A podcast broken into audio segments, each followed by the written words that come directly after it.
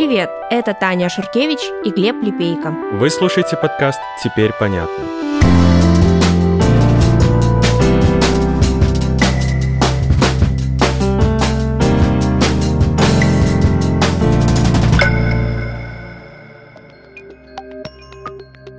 1 сентября правящая в Грузии партия «Грузинская мечта» объявила, что запускает процедуру импичмента президента страны Саломе Зурабишвили. Формальная причина такова, что Саломе поехала с визитами в Европу, хотя правительство страны не согласовало никаких встреч. Теперь грузинская мечта подает иск в Конституционный суд, и если тот подтвердит, что президент нарушил закон, в парламенте начнется голосование за импичмент.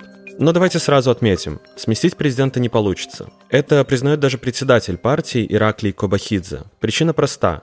За импичмент должны проголосовать две трети парламента, то есть 100 человек. А у грузинской мечты есть только 74 депутата. И ее в лучшем случае поддержит только движение «Сила народа» с еще девятью креслами.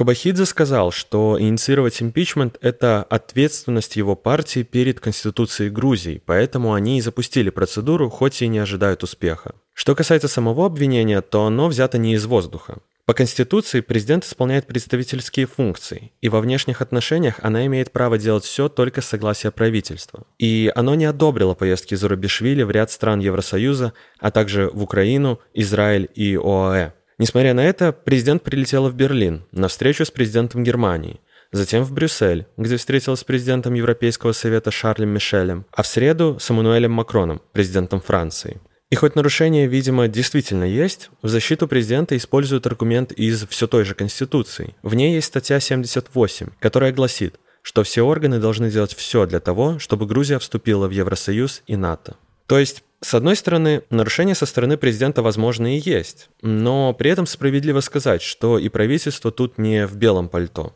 Таня, давай для начала, для понимания, расскажи, пожалуйста, кто такая Саламе Зарубишвили и что она из себя представляет как политик? Саламе Зарубишвили родилась в Париже в семье грузинских политических иммигрантов, которые покинули родную страну после ее оккупации зарождавшимся в 1921 году Советским Союзом.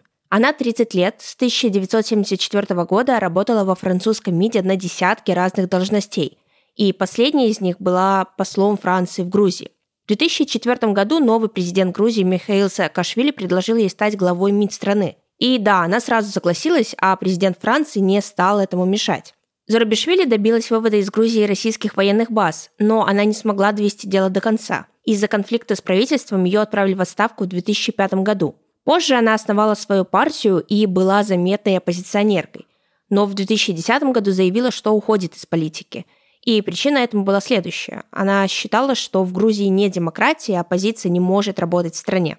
Правда, вне политики она продержалась совсем недолго. Сначала Саламе попыталась стать кандидаткой на выборах президента в 2013 году, но из-за двойного гражданства ей отказали. Затем она участвовала в парламентских выборах 2016 года как независимый кандидат, хотя ее поддержала правящая грузинская мечта, и победила.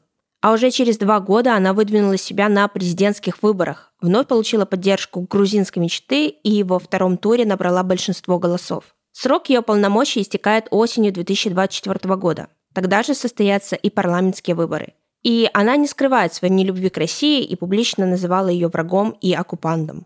И, как я понимаю, именно в вопросе отношения к России и произошел раскол или конфликт у Зарабишвили и грузинской мечты, верно? На самом деле эксперты считают иначе. Я поговорила с российским журналистом и экспертом Александром Атасунцевым, и он считает, что отношения между Зурабишвили и грузинской мечтой раскола можно назвать с натяжкой. По его мнению, вряд ли стоит ожидать, что их недопонимания выйдут за какие-то рамки. Но давай послушаем, что он имеет в виду. Во-первых, э, исходя из бэкграунда Зарубишвили, она была избрана президентом при поддержке грузинской мечты и лично Бензины Иванишвили. Во-вторых, за эти полтора года, да, с начала войны было куча моментов, когда там Зарубишвили могла показать настоящую какую-то автономность, да. Самый, наверное, кричащий пример, она критикует, да, грузинскую мечту за то, что та делает недостаточно с точки зрения евроинтеграции и ставит вообще под угрозу евроинтеграцию. Но при этом не милует, она обладает такими полномочиями Саакашвили. Хотя как бы освобождение Саакашвили, это как бы нигде не проговаривается, и это вряд ли является серьезным препятствием для вступления в Евросоюз, но, возможно, это могло бы увеличить шансы Грузии на то, чтобы получить статус кандидата в Евросоюз. Но она его не милует, потому что это красная линия. Красная линия для грузинской мечты и для Бензины Иванишвили. Но зато она вот помиловала Нику Мелию, и я думаю, что тут как раз не было никаких возражений со стороны правящей партии. Так сейчас устроена как бы грузинская политика. Я склонен считать,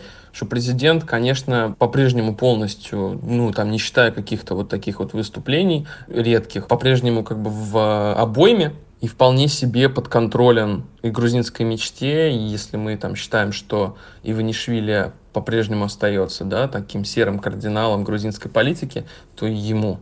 Давай теперь продолжим в марте этого года в Грузии случились масштабные протесты. Причина – в законопроекте об иностранных агентах, который парламент принял в первом чтении. Законопроект похож на его российский аналог. Он обязывает любые организации, работа которых финансируется из-за рубежа, официально вставать на учет в качестве иностранных агентов. И даже если эти поступления составляют только пятую часть их бюджета. За неисполнение этого требования хотят штрафовать. Грузинская мечта, к слову, утверждала, будто за образец взяли подобный американский закон времен 1930-х годов. Веры этому мало, в том числе у президента, оппозиции и протестующих. Сам протест быстро перешел в стычки с полицией. В дело пошли водометы и слезоточивый газ. Западные страны тоже высказали недовольство законопроектом. И в Евросоюзе заявили, что закон несовместим с ценностями и стандартами ЕС. Вообще основной месседж противников закона был таков.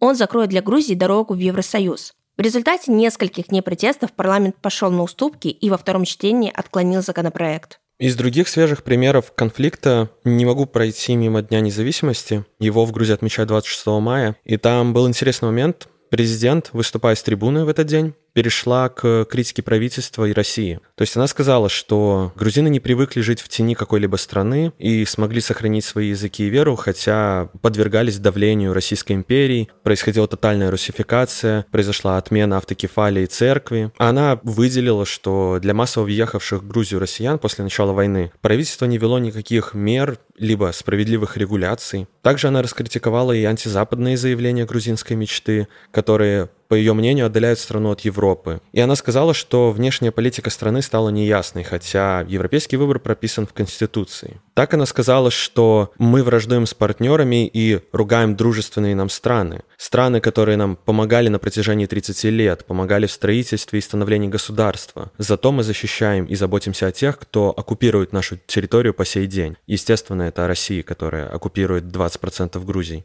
Также президент была недовольна восстановлением авиасообщения с Россией. Сказала, что правительство буквально продает достоинство Грузии. Тут интересно, что за неделю до этого у Саламе произошел конфликт с национальным авиаперевозчиком. Президент на брифинге раскритиковала восстановление полетов в России и объявила о бойкоте грузинской авиакомпании. А в ответ ее директор сказал, что президента не пустят на рейс компании, пока она не извинится перед грузинским народом. Кстати, раз уж мы тут упоминали вступление Грузии в Евросоюз, а расскажи, какая там сейчас ситуация с этим? Ситуация такова, что в июле в Европарламенте докладывали о выполнении Грузии договора об ассоциации с Евросоюзом. Ранее стране назвали 12 пунктов, которые нужно выполнить, чтобы получить статус кандидата на вступление. Это все реформы, и многие из них связаны, например, со свободой прессы и независимостью судов. И по мнению Евросоюза, Грузия выполнила только три пункта из 12. В октябре этого года Еврокомиссия представит новый отчет об итогах работы со всеми кандидатами на вступление и предложит план по расширению сообщества. Украина и Молдова, которые летом прошлого года получили статус кандидатов, рассчитывают в октябре подняться на уровень выше в этом процессе. А Грузия могла бы получить статус кандидата, но пока не ясно, произойдет ли это,